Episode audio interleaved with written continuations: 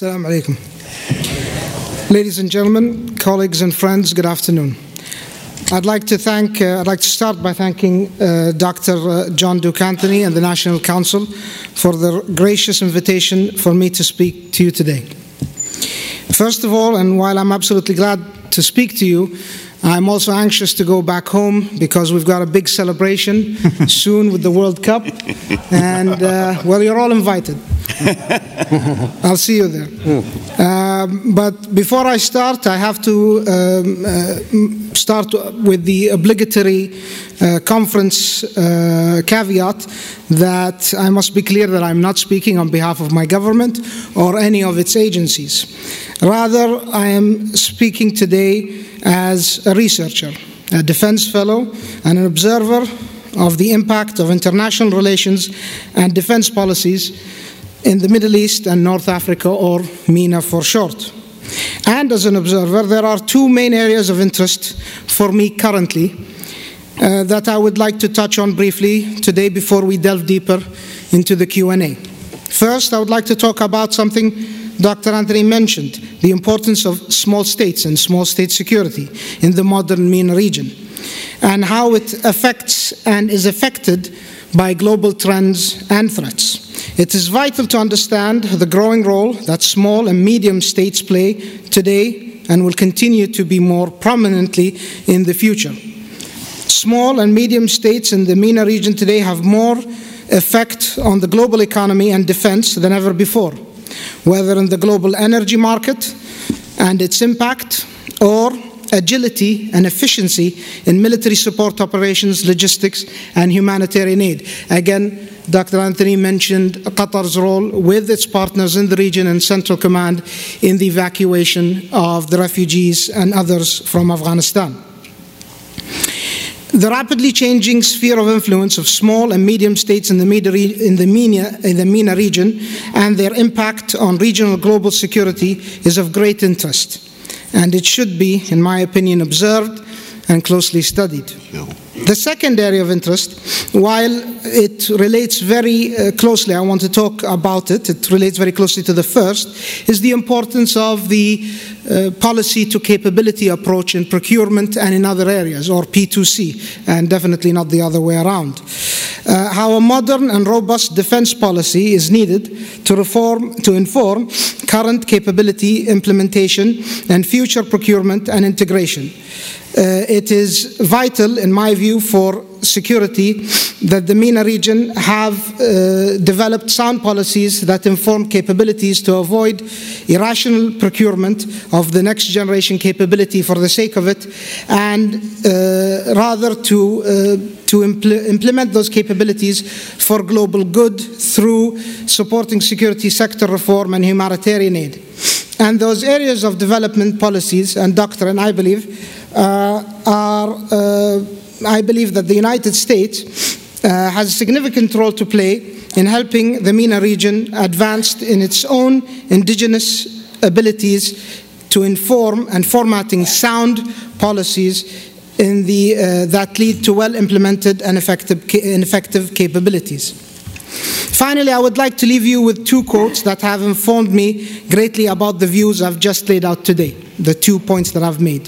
The first is from His Highness Sheikh Tamim bin Hamad Al Thani, the Emir of the State of Qatar, who spoke this year at the session of the UN General Assembly when he said, and I quote, Small and medium sized countries are in most need of stable rules regarding, uh, regulating rather, international relations, since dependency on the great powers should only be, uh, should only be the reason for failure to maintain communication between us. Each of us has a role to play, and what seems impossible today may become an achievable reality when there is a vision and will and good intentions. The second quote comes with a certain amount of personal pride and joy as an Arab.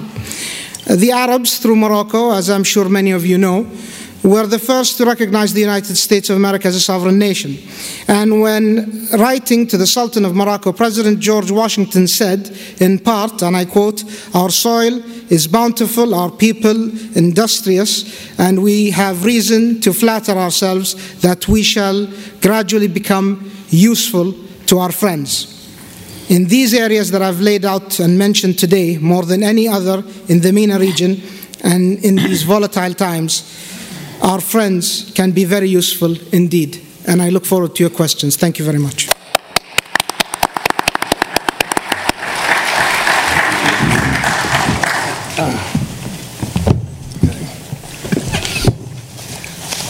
All right. Well, good afternoon. Uh, Dr. Anthony, thanks for the introduction. And uh, I'm, I'm, honored to speak before you this afternoon on uh, security cooperation uh, in the Middle East. Um, I used to be a security cooperation uh, recipient back uh, in Lebanon under the Syrian uh, uh occupation in the late 70s and under the uh, Israeli occupation um, in the 80s. And uh, in the last 30 years, I'm part of the security cooperation, being working in the U.S. military and, and, and uh, Department of State for about 30 years and see it from the other side, from the actually uh, the operator versus from the receiving end of it. So, what is uh, security uh, cooperation? Um, of course, security cooperation has long has long been a vital tool of U.S. foreign policy, and it's an important tool for the United States, especially especially in the in the Middle East region. Historically, this has been a source of strength for the United States uh, building a network of partners and allies and address common problems beyond which the United States may be able to accomplish uh, its mission alone. So, security cooperation is therefore a way to ensure U.S. superiority in this era of strategic competition. So, having said that, the traditional approach to today's security cooperation in the Middle East as a state centric approach is no longer sufficient to meet its stated objectives. Uh, going forward, I, I think uh, U.S. security cooperation must account for human security, not just uh, you know, a, a, security cooperation or security assistance uh, or government security, human security, and local ownership of such uh, uh such uh, security cooperation. Uh, locals, not just local government people, and has to have some ownership of this security. must be receive it kindly, and also a good a good defense governance in terms of effectiveness, accountability, uh, on both sides, on the U.S. side and on the other side. So over the last three decades, the U.S. policy toward the Middle East have changed from dual, dual containment of Iraq and Iran under President Clinton to regime change and democratization, small d, under President Bush, uh, and from pivoting or rebalancing to Asia under, uh, under President Obama, and burden sharing and, and somewhat pay for security under President Trump. Uh, with this administration, the main focus on uh, security is what's called integrated uh, deterrence strategy under Biden, where both uh, United States and uh, partners and allies have to work together to, uh, to project deterrence against common, common enemies. So while the U.S. policy have changed, like I mentioned, through administrations, there are certain constants in there throughout the times. So one of them is the defense posture in the Middle East uh, remain constant. Uh, we still have uh, thousands of U.S. forces present across uh, the region. We still have forces right now in Syria, maybe about 900 members. In Kuwait, 13,000. In the UAE, about 3,500. Qatar, about 8,000. Uh, you got Saudi Arabia, about 1,000. Bahrain, 5,000. Lebanon, Egypt, Jordan, 3,000. And Libya, and so on. So, uh, with, with this posture account for about uh, there's uh, different statistics there, but said about 50% of all global U.S. force posture. That's before the Ukraine-Russia uh, war. recently, we have an increase in posture for U.S. forces in Eastern Europe and also uh, in, in Germany. Uh, so, with such presence in the Middle East, uh, the U.S. defense strategy is not pivoting or rebalancing to Asia, I think, anytime soon. Furthermore, we have witnessed uh, 20 years of and trillions of U.S. dollars in, uh, spent in Afghanistan and Iraq in nation building, but ended up in unfavorable outcome for the United States and also for the local populations in both countries, Iraq and Afghanistan. And it seems the, there are uh, there is a uh, uh, more bad out outcome coming out of uh, Iraq and Afghanistan as well. So that the story has not ended there. The other constant over the year, this is on the U.S. side, also constant throughout the years of uh, uh, uh, defense posture in the Middle East, is the high volume of defense transfers in terms of articles and services to the region. Such high volume of defense transfers to the Middle East supports the U.S. defense industrial base. So some, this U.S. has benefit from this uh, uh, defense uh, transfer, like companies like Boeing, Lockheed Martin, Raytheon, and, and, the like. And also, as you see recently, some of the uh, defense advisory firms, firms that are also benefiting from uh, this defense posture and defense cooperation. According to the, state, the U.S. State Department, the U.S. defense industry directly employs almost 2 million people across the United States. So there's a, a, a, a, job creation with it. These individuals and the companies they work for represent a key part of American entrepreneurship and innovation, also helping to maintain the United States' status as the world leader in the defense and aerospace sectors and ensuring our armed forces maintain their military edge. So I mentioned a few constants about what, so what have changed uh, then? Yeah, Russia is back in the Middle East and reestablished a naval base in northern Syria. They deployed over 3,000 of their proxy forces in Libya. It's called Wagner Group. They also increased their uh, troop presence in western, uh, western Egypt, on the borders uh, Egypt and uh, Libya. And also, they secured uh, a, uh, a, strong voice, of strong membership in OPEC Plus, thus influencing oil market, perhaps production and prices. That's for Russia. China. China also uh, moved in the region in the last uh, uh, decade or so. China built uh, their first overseas uh, naval base. It's about $600 million naval base on the Red Sea in Djibouti. And Djibouti is a, member of the Arab League, it's one of the Arab countries. It's also selling armed drones and long range ballistic missiles in the region. Uh, armed drones and uh, long range ballistic missiles. We did not, we don't know, we don't sell them, and our friends are in the region. So China was uh, moved in and doing that. It also introduced the, uh, its version of the 5 and 6G uh, uh, telecommunication technologies, uh, which this will cause a, a, problem in interoperability between forces. So if a partner country in the Middle East uses 6G uh, technology, we, United States uh, military, we can't really talk to them directly. So we can't link U.S. system with a Chinese system. So that basically narrowed down our, our engagement in the Middle East as well because of the telecommunication aspect of it. Iran is another country that increased their posture in the region. As we know, Iran is a state sponsor of terrorism, uh, is, uh, is presently is present and also operating directly in four Arab countries. Uh, it's operating in Yemen, Iraq, Syria, and Lebanon. And it's also indirectly operating or uh, trying to hedge uh, their uh, politics in Bahrain, Kuwait, and Gaza. Iran has targeted U.S. troops numerous times to, ca to, cause harm in Iraq and Syria. They damaged oil refineries in northern and southern Saudi Arabia, indiscriminately shelled population centers to include the city of Riyadh and the holy city of Mecca. They also used drones against uh, civilian airports. Uh, Riyadh, the King Khalid International Airport, and also uh, airports in the UAE and Kurdistan and Baghdad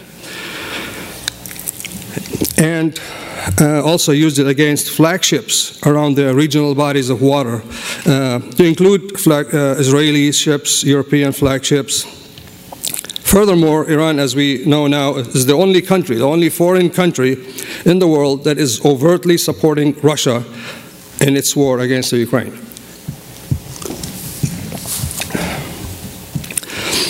Additionally, Russia and China are competing hard for the emerging defense markets throughout the Middle East region, offering sufficient near high technologies and capabilities to counter regional and local threats, with time to no political strings attached, with little uh, to no political strings attached.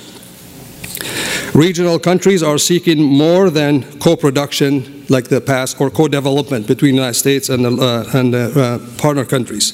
They are aiming to include, to uh, incubate an indigenous military manufacturing industry with further ambitions for ex- uh, uh, exporting defense, defense articles as well. So, conventional ammunition, um, unmanned aerial systems, land, maritime vehicles, aircraft, spare parts are within reach for local productions in, in the Middle East, especially in the Gulf countries, especially in the UAE and the Kingdom of Saudi Arabia. For instance, by 2030, the Kingdom of Saudi Arabia is planning to build uh, at least four manufacturing plants for helicopters and unmanned aerial systems. And also, Qatar is in a, a joint venture with a U.S. company also to produce an uh, unmanned aerial system uh, for export as well. So they're moving forward with the United States or, or without the United States. So the, so the cost of uh, further deterioration of U.S. defense policy in the Middle East is, is clear. So to thrive and to regain the trust and confidence of the governors and the governed in the Middle East, the U.S. The U.S. government should retool its security cooperation um, to account, like I mentioned earlier, for human security, local ownership, and good governance, good defense governance on both sides. So, U.S. also has to have that, including our uh, friends and allies. Otherwise, the U.S. military access to local security forces and emerging defense markets will diminish allowing other unfavorable to the unfavorable uh, comp- competitors to move in. I'll end it with this uh, quote from the former U.S. Secretary of Defense, General Mattis. Uh, he sums it up by saying, uh, Nations with allies thrive, nations without allies wither. Well, thank you for listening.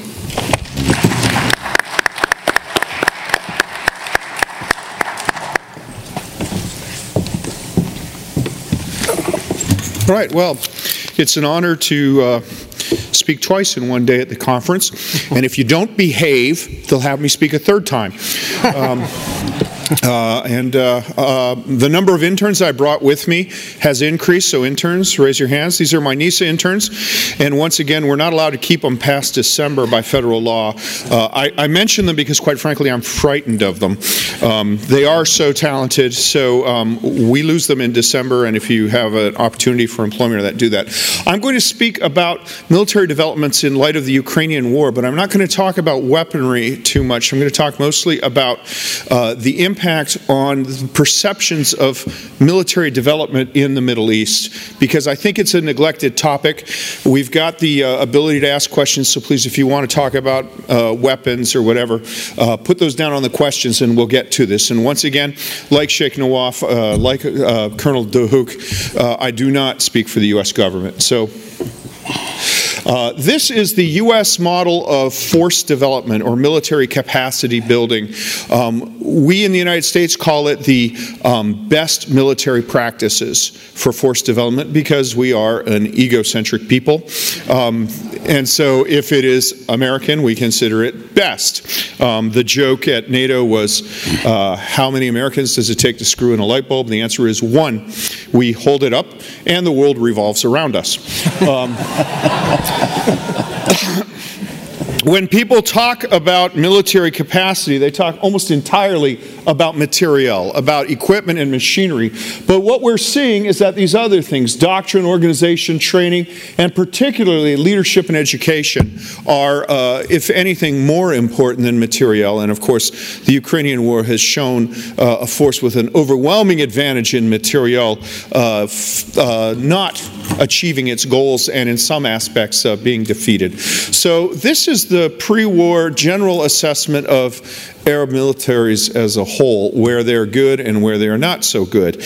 And, uh, you know, as with anything so broad, there's a lot to argue about here. There are pockets of excellence. The Royal Saudi Air Defense Forces, who have more ballistic missile intercepts than the United States Army, um, the uh, Jordanian Special Forces. You know, there are elements of it, but in general, I think that most people would agree, most uh, military observers, if you get them away from an official forum, that doctrine is pretty much non existent uh, among Arab militaries except if it is translated from English, either the UK, the United States, or uh, you know some of the older. Uh, there, there's no more lingering Russian doctrine. That doesn't exist. Organization similarly is a downfall, uh, and in part it's because a lot of these forces are not organized um, to uh, win wars. They're organized for regime preservation. So you see formations like the Fourth Armored Division in Syria, with which Colonel DeHook is familiar in his past life. Um, that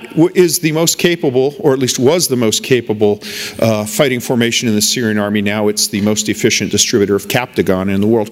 Um, but it did not take part in the 73 war, uh, even though there was a tank battle going on on the Golan Heights, and it probably could have made the difference, but it was needed to preserve the Assad family rule in Damascus. So it remained in Damascus, and the Golan Heights was lost to Israel.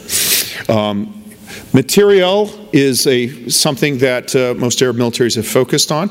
They have acquired modern materiel, but uh, and they've acquired the ability to field it, and they've acquired the ability to maintain it. Um, in most instances, and as I've said, particularly when you look at the Royal Saudi Air Defense Forces, which I would argue is the most efficient um, uh, component of any Arab military or any military in the Middle East, um, they actually uh, operate Patriot at rates over and above what the U.S. Army is capable of doing.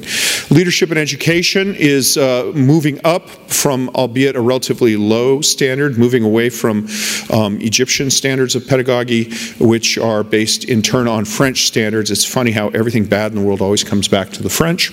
Um, and what we're seeing is uh, an immense uh, effort to um, uh, modernize. And uh, I've been involved deeply with uh, efforts at the um, Saudi Arabia National Defense University and the UAE National Defense University, which are moving up. And we're seeing this across the region.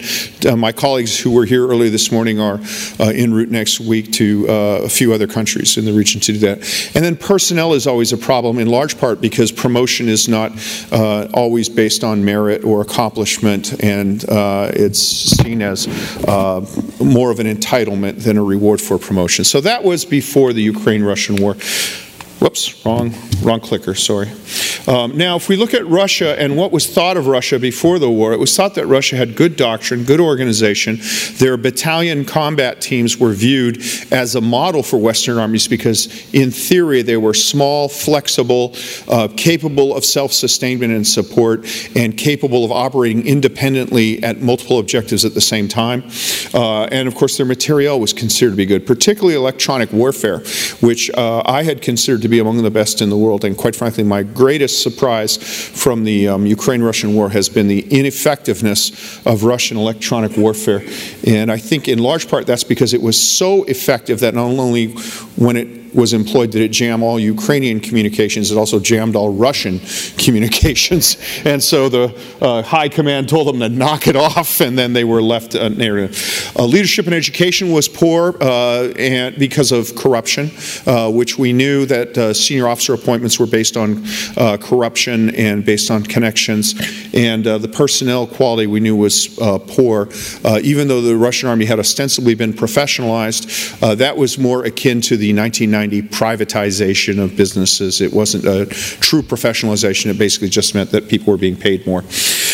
Now, what we saw in the um, aftermath of the Ukrainian war is across the board uh, all these assumptions that people like me thought we knew, and I thought the war would be over on Russia's terms in three weeks. Those proved that the Russian forces were far worse than we thought they would be, and that there were cascading failures. A failure in one aspect led to a failure in another. So this is a very famous uh, picture. This, this is probably one of the most photographed vehicles of the Ukraine-Russian war. It's an S-1 Pantsir air defense system. In the wake of the Abqaiq attack, the Russians said, this is the solution. This would have solved Abqaiq. It has its own integrated radar, it has missiles, it has guns, it shoots down stuff, it's, a, it's on a truck, you can move it anywhere. This is what you need. And um, the UAE, which can afford to buy anything, bought Pantsir. So this Pantsir was recovered by the Ukrainian forces because it was so poorly maintained uh, that basically, and the leadership didn't want an accident happen, so it was never moved. They would not allow the soldiers to move it because they were afraid they would ding it or somehow damage it. And um, it has adjustable pressure tires, and if you don't move those, the tires rot out, and the tires were inferior. The commander of them was paid to buy Michelin tires. He bought Chinese tires at a considerable lower price and pocketed the difference. And so when they took it off road and pressed the button to increase the air pressure so it could do it, all the tires blew out, and this $26 million air defense system was abandoned where it was recovered. So, cascading failures in personnel and leadership, corruption, uh, inability to trust and or empower subordinates uh, negated what should have been a material success. Uh, the Ukrainians, on the other hand, are pretty much positive across the board. I gave them a smaller up arrow for material because right now the greatest provider of tanks to the Ukrainian armed forces is the Russian armed forces. Um, you know, but there there are significant um, you know things. For example, the HIMARS missile, of course, which is uh, rapidly turning out to be the sexy weapon of the war, the way Patriot was out of the 1989 Gulf War.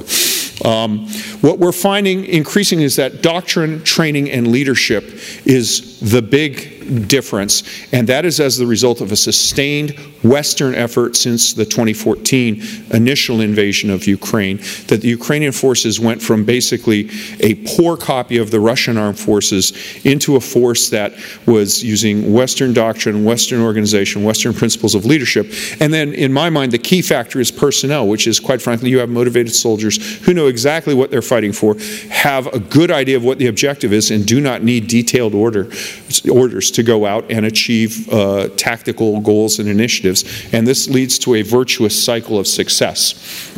And there are, of course, technical innovations. You see here a $1,000 drone, which is modified with a 3D printed fins that costs about $3, and a 60 millimeter mortar round, which costs about $120. And this is capable of having the same effect as a uh, uh, you know accurate attack that you would expect from a very very good F-15 or MiG-30 fighter. So uh, we're finding that the virtuous cycle, aside from material, is what's important. So when we look at Arab armies um, or armies in the region, what we're finding is now an emphasis. Hopefully, the lessons learned of the war is that the material advantages, which have been the focus of Middle East armies for so many years, uh, that is not as significant as what was thought.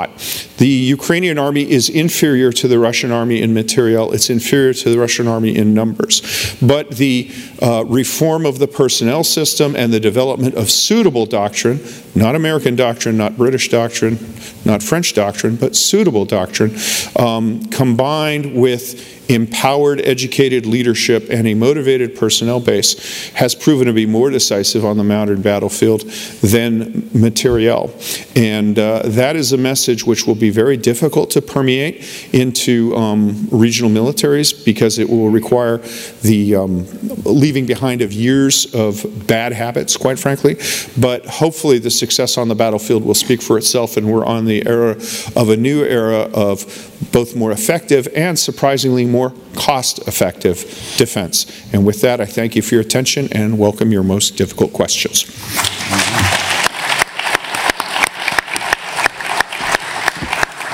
Do we have cards? Yes. Uh, thank you, uh, all three uh, speakers.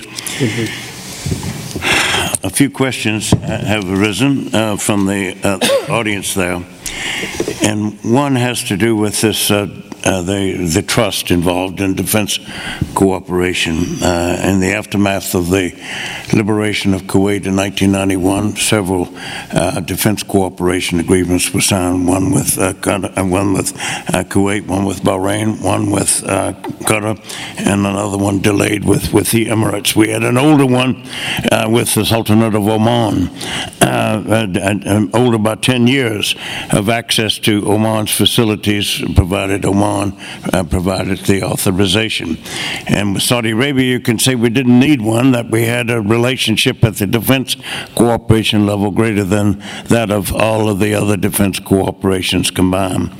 Uh, but ponder the following that uh, uh since the late 1940s, there have been those in the eastern Mediterranean who have shuddered at the thought that, that there could be one day where the United States' favorite bride in the region would be Saudi Arabia and not this small country at the eastern end of the Mediterranean. And so there have been divisions uh, within that country where there are those who are grateful for what Saudi Arabia has done to uh, contribute to regional uh, security, stability, uh, peace, and the prospects for prosperity.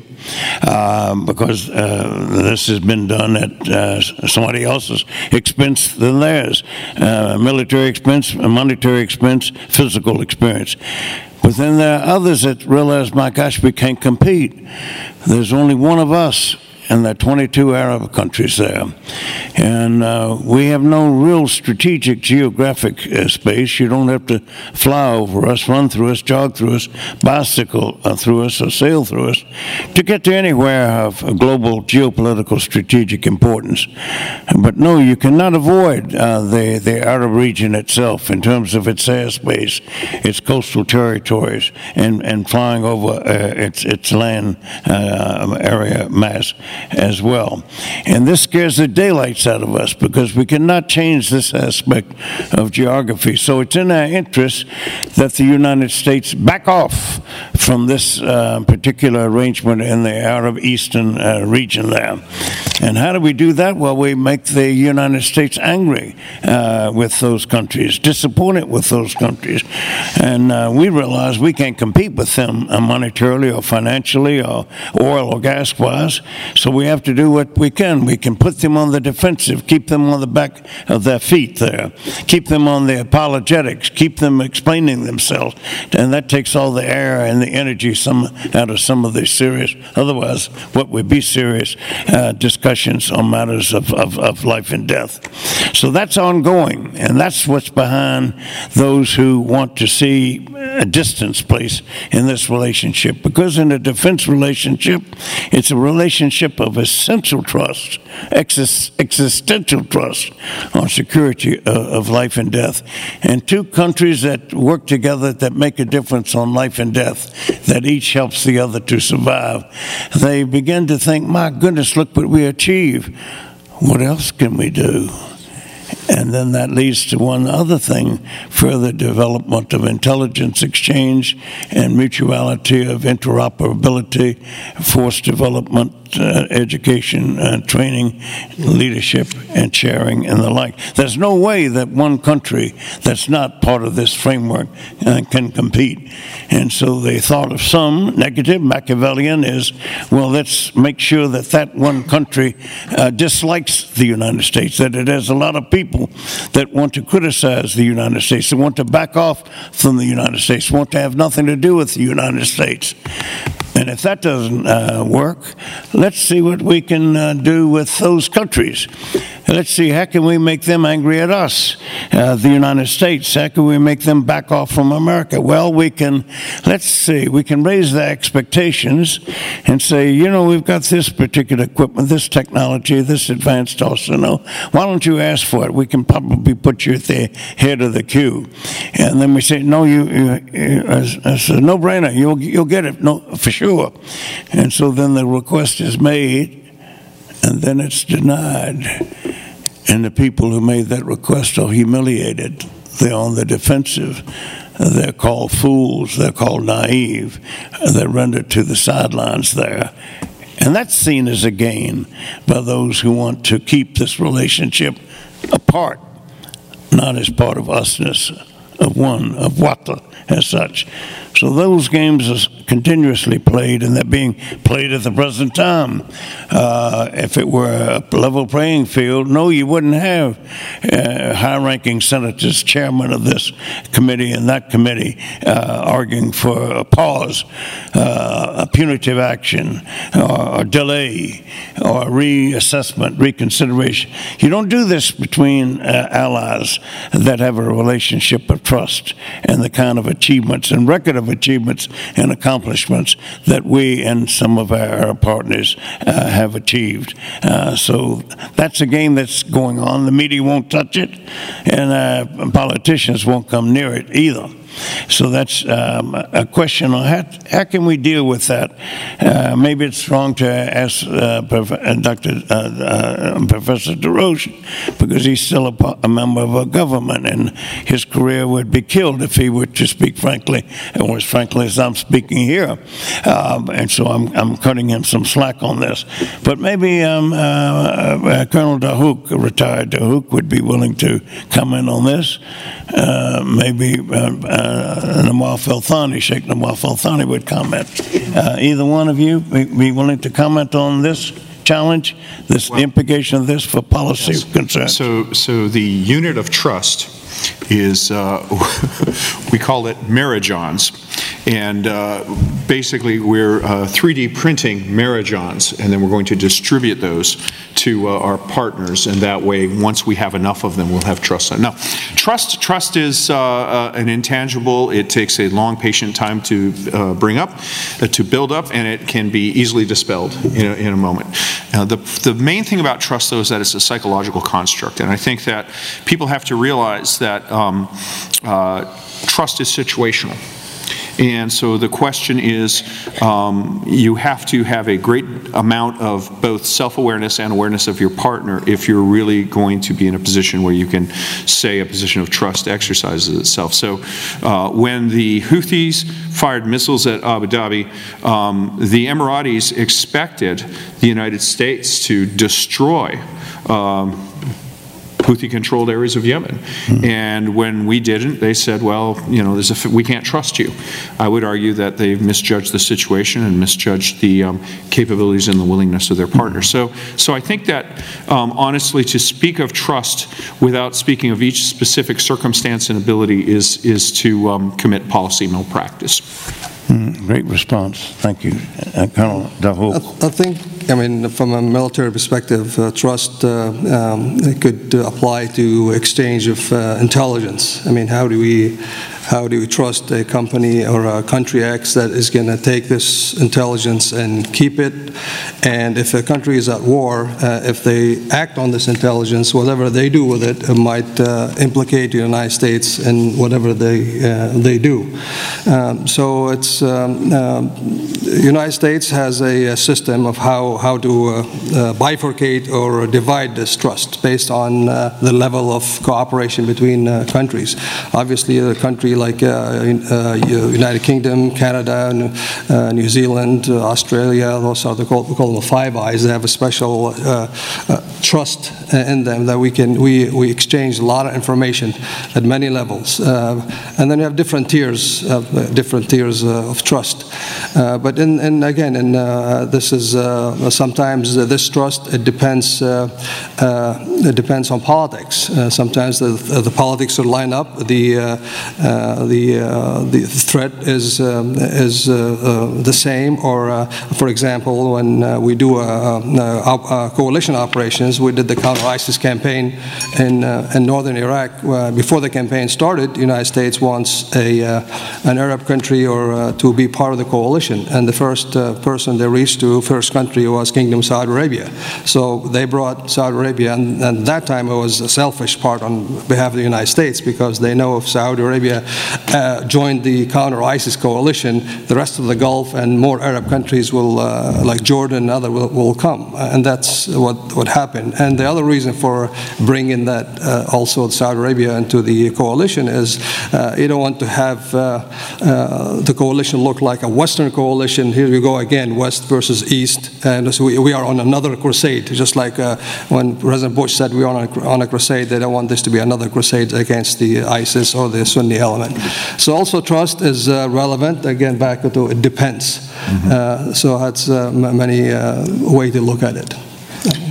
Okay. I think uh, for the GCC, probably uh, for the person who asked the question specifically, trust could be distilled in a actionable or real world manifestation as partnership. Mm-hmm. And the elements of partnership that GCC nations have shown and cooperated with the US has been um, reliability uh, throughout, level headedness throughout, and proven through the third element, which is time. So, time and time again has shown the level headedness and reliability of GCC nations, either in a unified or individual manner with the United States. That proves the uh, value of partnership, which is, in my view, the real world manifestation of that trust. Super. Okay. Can we get to the questions? Yes. One of the aspects of partnership that Sheikh Nawaf just mentioned, you can, the analogy could be a marriage. And um, the marriage between the United States and a number of its Arab uh, friends, allies, and strategic partners has just been that. Uh, a Catholic marriage, if you will. But like any marriage, there are ups and downs in a long, uh, lasting uh, marital relationship. But then there are those that, that don't work out. Uh, and that don't work out first and foremost because of trust. One side sees the other cheating on the other or inadequate uh, to the other or not living up to the promises that the other made at the beginning of that particular partnership. So there's friction, and then there's reluctance, and there are delays, and there are those who said, Yes, we'll get around to it. Oh, thank you, but no thank you. All the best. Keep in touch. Um, it's, it's been a great relationship. Uh, there's that aspect at, at play here. Uh, there is friction in the relationship. There are those who say that we are not worthy of trust uh, because of what Iran has been able to get away with, not just in the case of Yemen, but also in the case of, of Iraq. Imagine any of us could get into a Jeep now or a Land Rover and drive all the way from Tehran to Beirut without a visa, without really being stopped or seriously delayed in any water uh, between Tehran and the Eastern Mediterranean. This has not happened for, uh, for several thousand years. If you're an Iranian, again, put yourself empathetically in the shoes of an Iranian. All this talk about, well, we're going to stay in Syria till the last Iran, Iranian leaves, or we're going to curb Iran's influence in Iraq. Uh, Lebanon can only be brought back and made whole again if the Lebanese uh, factor with Hezbollah uh, can be re- reduced to minuscule influence on the sidelines. All of this, to me, layperson here, Army veteran though, is, is BS. From an Iranian's perspective, Iranians are on a roll and a run. And for reasons that uh, Colonel DeRoche alluded to earlier this morning, they don't have to win. They can just disrupt. And they can disrupt for $100, they mentioned, in terms of the uh, add on to, to one of the drones. They can do this by embarrassing the American aerospace and defense industry that sells billions to the region and yet cannot effectively defend against a several hundred dollar weapon that comes and attacks the nerve center of the global uh, energy uh, industry that fuels the economies of every single country on, on a big and small, old and new, and uh, everything in between. Uh, so this partnership aspect when it's being frayed, needs to be taken seriously and favorable into consideration and raised up on the inbox and the priority list there of do not let it go from being frayed to separation. And there are calls for separation now. This is dangerous talk. This is loose talk. This is political talk at a political season. We're less than two weeks away from a national election in my country uh, that can be fraught with implications. And we're mindful through the rearview mirror of history of 1956.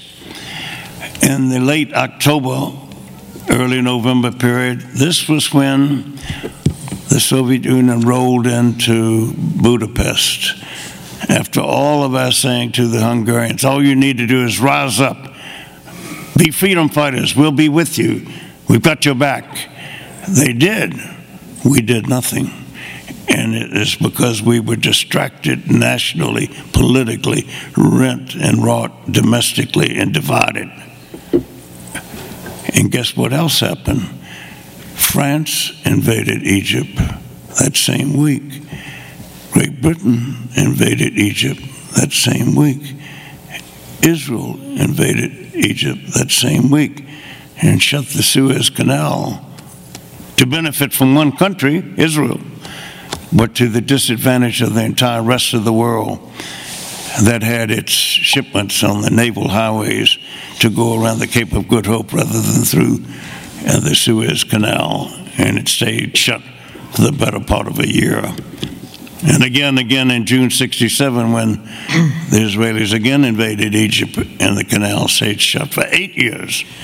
And of course, Israeli generals said, oh, that's the greatest anti tank ditch one could ask for or imagine.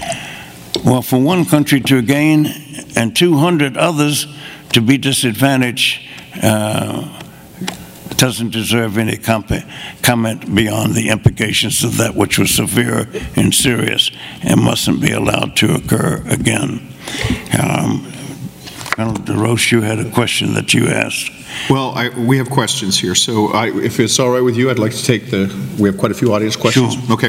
Reemphasizing that all three panelists do not speak for their government, we have the first question, which is for the whole panel. I'll, I'll ask, since we're out of time, this is going to be the lightning round with uh, short answers.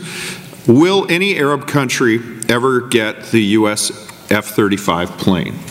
Do you want to take a whack at that first, Sheikh? Since, it- since it's the lightning round, I don't know. I don't know. Okay, Abbas? It depends. Depends. Okay, my answer is based on current demographic trends, the first Arab country to get the Joint 35 will be Israel. All right, next. Um, the, the, the short, the serious, the serious answer is the, the technology uh, requires a lot more safeguarding, but you know, technology moves forward. Uh, you know, the Norden bomb sight was considered to be a you know great matter of state in World War II. By 1953, you could buy one and display it in a high school auditorium. So, uh, stealth has its own special requirements, and uh, quite frankly, um, even you know Turkey is not an Arab state, and it ran amok of that, and we're finding other countries having problems as well. Let me add one more thing. Sure. Uh, If, if your, if your enemy is your uh, next door neighbor and and within, uh, within reach, I think F-35 in your inventory is kind of overkill. F-35 is desi- designed to uh, project forces way beyond your national uh, Yeah. territorial integrities in in a stealth mode. Uh, So most of the countries in the, in the, in the region, they're looking for defensive weapons more than just, uh, you know, uh, weapons to project and, uh, and conduct wars outside their territorial, territorial integrity. Absolutely right. Absolutely right. Next question. We'll go with you this time, you're going to have to give us a proper answer. Um, is there a realistic chance of Arab self-reliance in defense? Is, is reform likely to work? Well, it, d- it actually depends. Um, But as I mentioned in, in uh, my opening remarks, it should start with uh, clear policies.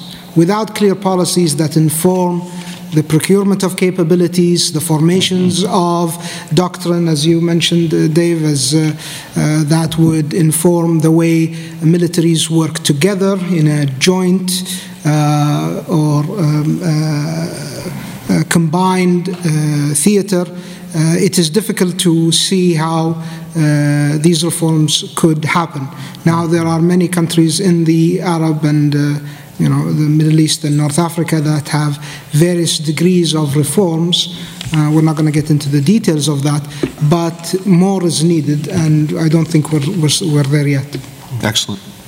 Abbas? Well, um, transformations and reform is an ongoing thing. Even within the United States uh, government, we're always uh, learning and uh, bring, I mean, uh, from lessons learned from conflicts and from somebody else.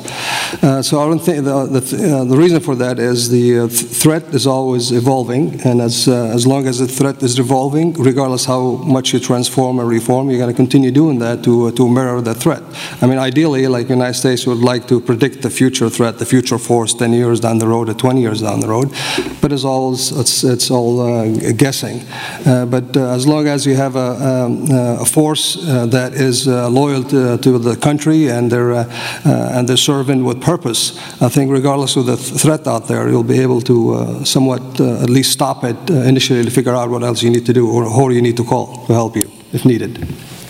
Those are both perfect answers. I cannot add anything to that. Next question from Abdulaziz Al Anjari, our friend from Reconnaissance Research. Are we prepared for a post Khamenei Iran?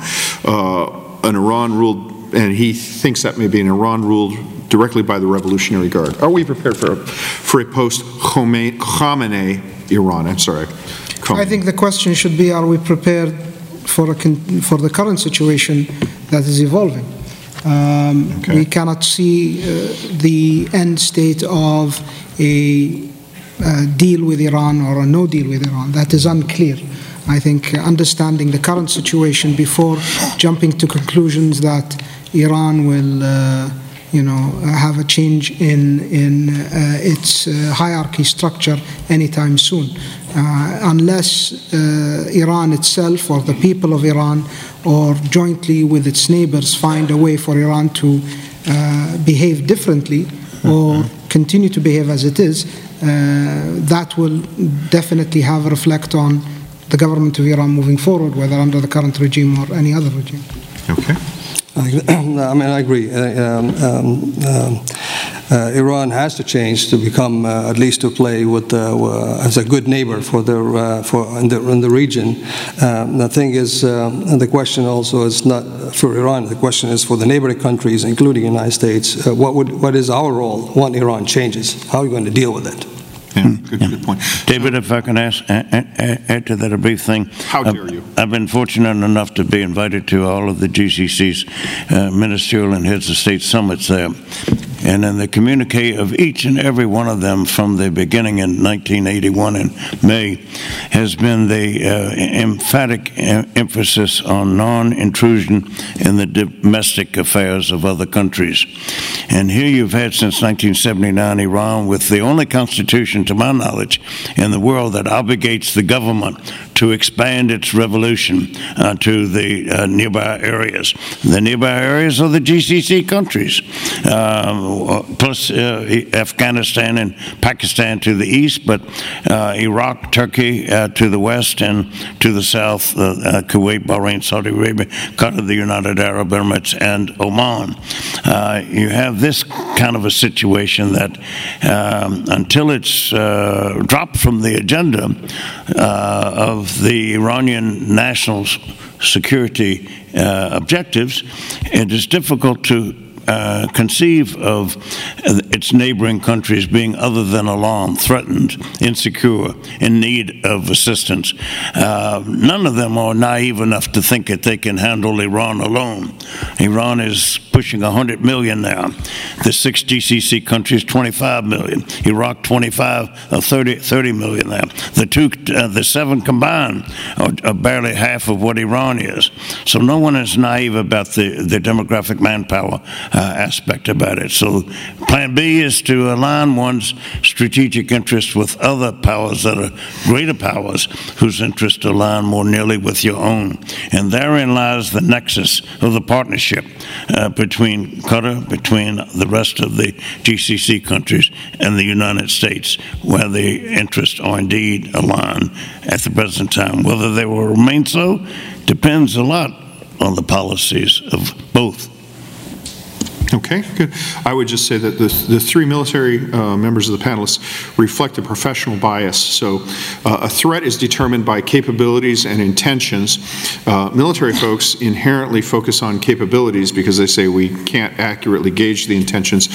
Sometimes diplomats and intelligence experts will speak of the intentions. So I think that all three of us have focused on the intentions and say you have to do that. I, I would suggest that reflects a professional bias. So, you know, Want a different answer? Don't ask a soldier.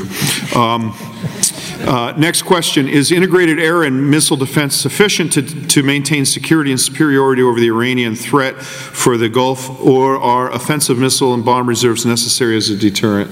Abbas? Uh, I don't think it's um, it's sufficient. I mean, the best way to counter um, um, any um, like uh, incoming missiles or UAV is to hit it at the source before before they even launch, uh, and that's mainly with intelligence to figure out uh, intentions and uh, perhaps even before before that to try to interdict some of the supplies in terms of parts and of uh, technology that comes to Houthis or, or, to Iran, and the current threat Uh, now is not uh, uh long-range missiles where you need THAAD and you need uh, uh, Patriot missiles. It's just all this off-the-shelf type um, unmanned aerial vehicles like the one you showed in the picture where you just have unmanned, unmanned aerial vehicle and you put artillery around on it and de deliver it and they just drop it. Let the gravity use um, takes its hold and bring it right down on the target. So it's actually more accurate than an artillery round because you need to fire forward observers and you have to correct. Uh, so those inter, uh, integrated air and defense missiles are good if we expect in Russia or um, uh, maybe some uh, or China or some, try to uh, use some of their long-range missiles. Uh, but it's, it's, it is needed. It's, it, it is also shows that at, at, a minimum it will provide you with early warning. So that's something part of the, the you know before you even destroy any incoming missile or thing, that early warning is important for all participating countries. So once you have that warning, whether it's a small uh, rocket or small UAV or whatever it is, it gives uh, leadership time to, uh, to react and figure out how they want to intercept uh, this, uh, this threat. And there's many ways to do so. So there's early warning uh, part of it, but not 100% so, sufficient. Necessary, but not sufficient. Yeah, Sheikh while I'm not an air defense expert, I just want to touch on, a, on, another subject because I'm seeing a lot of questions going into the operational side of things. I think we have to step back and look at the bigger picture for a second. Iran as a state is not going anywhere. As a country, it's physically there, it's a neighbor. Uh, I think people of the Gulf should find peaceful manners before, you know, jumping towards the inevitability in their minds or in many minds that a conflict will and shall, and in some cases, and in some people may view, must happen. Uh, so I think we should always keep a broader mind and, and thought towards Iran as a neighbor. Peaceful solution should be the first uh, option. And uh, for those who've never tried war and have never wanted to see death, shouldn't jump uh, too fast to that inevitability if that would be an inevitability. Oh, that's wisdom indeed. I mean, the, the most efficient defense is to uh, convert your enemies into friends. Um, the United States, of course, fought three wars with Canada, and uh, only to see them now continue to subvert us from within. But we have, but we have an undefended border. Uh, uh, I, let me let me just speak technically about the nature of defense. So, um, first off, uh, the general public mis understands the nature of missile defense. They think it is a dome that covers a wide area. Missile defenses are point defenses, and they have a very limited uh, ability. Uh, there's a very limited area you can cover. And so, um, if you do not have some sort of offensive deterrent, if you do not attack them at the point, you will leave a large portion of your, your terrain exposed. Um, for a relatively short, compact place like Israel, you can actually defend it fairly effectively, but for most countries, you cannot. Um, the second point is there's an economic factor here. Uh, Patriot PAC-2 GEMS T missile costs $4.3 million each, and uh, $4.3 million each. And standard practice in advanced air forces is to fire two missiles at each incoming target. Um, a Zulfiqar missile costs less than $100,000, so you have an uneconomical rate of exchange exchange. So they're uh, just on e economy and in terms of protecting all of your country, it makes sense that you have to integrate some form of, of a strike capability against launch points and uh, targeting points in order to have that. Next question. What is the U.S. national military strategy uh, with Saudi, or this could apply to other countries as well, modernizing its military to China? Is there a military strategy to counter Chinese influence in partner nation militaries? I don't think we'll ask you to answer this one. Is I don't even know the answer. Good. And that's why I want wanted to spare you the embarrassment. Um, Abbas, you want to take a whack at that? Well, one, uh, one way to counter China is to uh, stay engaged with uh, our partner nations and, um, and, um, and basically try to um, um supply them with, uh, with U.S. equipment. I mean, if, if the uh, country acts uh, uh according to their threat, according to their uh, doctrine, they need a, a, uh, a, special capability. And if the United States says, well, yeah, we have this capability, but you can't have it, but China has it, or Russia has it, there, there's a possibility they might do something like that. I mean, in, in, the case of the Gulf nations, especially Saudi Arabia, I mean, this bond between the United States and Saudi Arabia is, is going to stay for a long time, especially on the defense side. Both needs each other from a, from a defense posture. I mean, uh, Saudi Arabia provides a, a, a, very strategic location in the world. I mean, uh, uh, for defense posture, even if you are in the future there's any kind of uh, uh, deterrence or countering China, this is this is a launching point for for the United States. Uh, so the the other thing is just enhance. the more you work with with your friends, the less you keep China away. I mean, in, in the in African continent, for a while, the Africa Africa the African Command was one of the missions is to counter China and make sure that the Chinese are not in in um, in Africa. And now they're already all over Africa. Now the mission is not to counter China. The mission is to sit with China along with the partner nations to see to get, uh, to work together in, uh, in Africa. Uh, so uh, it's it's uh, there's no uh, depends on, on, on, each country, but you have to more more partnership with countries and more defense cooperation and more political dialogue with them to counter China. David, can I comment briefly on this? Yes, with regard to the China aspect, I remember being in the region in uh, March of 1987 where Saudi Arabia uh, had been asking, um, um, trying to ask uh, for more than a year, uh, could we have access to the Harpoon missile? There uh, for to enhance our deterrence, and, and deterrence doesn't work, uh, to uh, uh, defense. And we kept saying, no, don't don't even ask. We don't have the votes in the Congress. Don't ask, and therefore you'll spare both of us an, uh, an, an embarrassment. Uh, our raising your expectations and your expectations being dashed. Finally, Saudi Arabia's patience wore thin.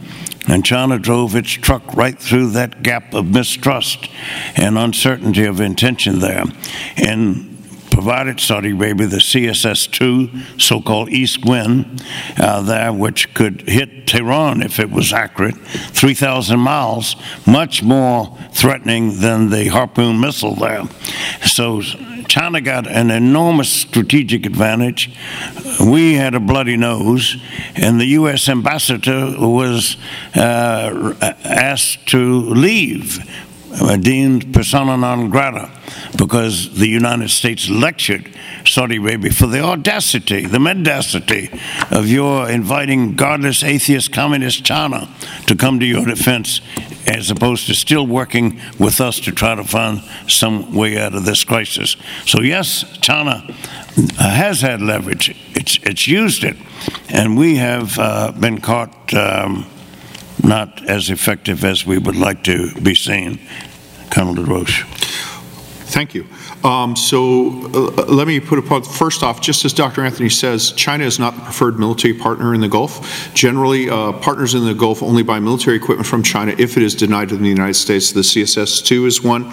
Uh, the um, uh, Wing Loong drone, uh, when uh, we refuse to sell armed drones, and people forget this, the United States actually is very restrictive on weapons sales. Um, we refuse to sell armed drones to our partners, so both the UAE and Saudi Arabia bought the Wing Loong Chinese drone. Uh, the Chinese have recently provided lasers to be used in an anti-drone defense uh, to um, certain forces in the Gulf who are regretting their purchase already. The only country that explicitly, and um, because of fears of sanctions, we've seen uh, 155 millimeter howitzers and rounds uh, sold to the Saudis. Uh, in large part, I would think, although nobody's explicitly told me, because members of Congress were saying we need to sanction stop providing weapons, so they wanted to have a source of artillery that was not subject to uh, sanctions uh, by the U.S. government. The one exception, the one uh, nation that I know of that, um, in the Gulf at least, that buys Chinese weaponry um, without that, without being denied it previously, is Kuwait, who quite frankly says, our national existence has depended once on the acquiescence of the UN Security Council, and we are going to buy weapons from all the permanent members of the UN Security Council uh, for a political thing. Now, Right. On the harpoon, let me dispute you a bit. Um, ironically enough, Saudi Arabia here paid for the sins of the Iranians. Uh, when the Iranian Revolution occurred, uh, we had transferred Harpoon to the Iranians before the Saudis asked for it, and then we saw a regime change in Iran, and a Harpoon was used against the USS Samuel B. Morse, which was unable to return to service after that. And so a restrictive policy came in because the United States government does not navigate towards the optimal solution. What it does is it veers away from the last disaster. And the last disaster was what was seen as um, uh, careless provision of advanced weaponry to what was regarded as one of our most reliable allies in Iran, and then you had regime change, and so then we decided to not provide that advanced stuff, and unfortunately that led to the situation as you describe it. Final question, and this is a good one to end on. What role should the U.S. play in improving military, uh, military conduct of Arab militaries? So we're talking about conduct here, not capabilities. Brigadier Nawaf, let's start with you. Conduct conduct as in How they conduct operations, and I believe it also refers to uh, respect for human rights and uh, uh, conformance with the rule of warfare.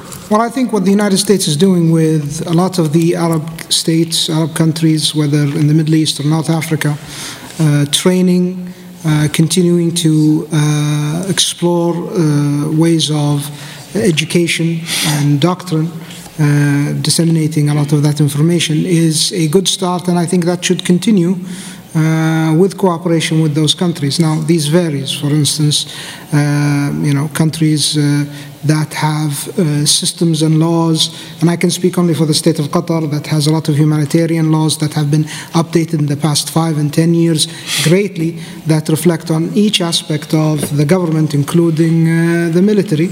Uh, some countries may need to explore uh, to develop their own humanitarian uh, laws as well. But I think the United States should uh, continue in cooperation and training and exercise. Education is the best, best remedy for uh, most illnesses. Well, I think, I guess, if you look at the question closely, I think first I have to define what is a good conduct. Uh, First, we have to agree on a good conduct. Uh, We can't just uh, tell somebody to do something and we we do something else. I mean, uh, in in general, the uh, the Arab countries, and I've I've- I've worked with uh, uh, most of the Gulf states and uh, military military cooperation, and they they all have, uh, I mean, the same uh, aspiration, the same thing we do. We all uh, do training, we uh, have pretty much the same mission, as uh, we have the same same equipment, so it's uh, um, it's all about training. Well, we, what, what distinguishes the United States from the rest is training. We, we train a lot. We, we, we train daily. We train uh, on an individual level. We train at the, at the uh, unit level, unit all the way to division levels. Uh, we train during the day, during the night. We say we, United States own the night because we can operate uh, at night. Most of the uh, other countries, uh, even recently we saw Russia. Obviously, you see Russia. I don't think they have trained uh, lately before they crossed borders to Ukraine. That was nothing. That wasn't a coherent uh, attack. Any, uh, uh, wasn't a coherent attack against Ukraine. So it's uh, um, and in, war things happen. Uh, I don't think there is a policy in the Arab countries that to do bad conduct. There is no such thing. But uh, you'll have some units or some people will do bad conduct. So I think at the end of the day is it's transparency and, and, and joint training at the individual level and at the unit level. Uh, uh, all participants will, will, uh, will share a common conduct and whatever it, it is that good conduct is. I, I agree with both of those. Um, I would point out that in some people, there's a false distinction between military capability and issues such as corruption and human rights and all that. But when you're dealing with a democracy like the United States as your security partner, uh, eventually you cannot keep those issues separate.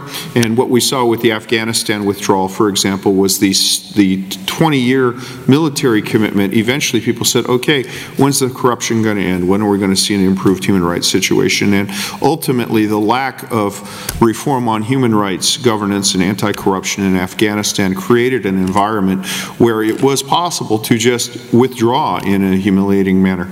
I apologize to all those whose questions we didn't get to, but please can we hear it for the panelists and for Dr. Anthony?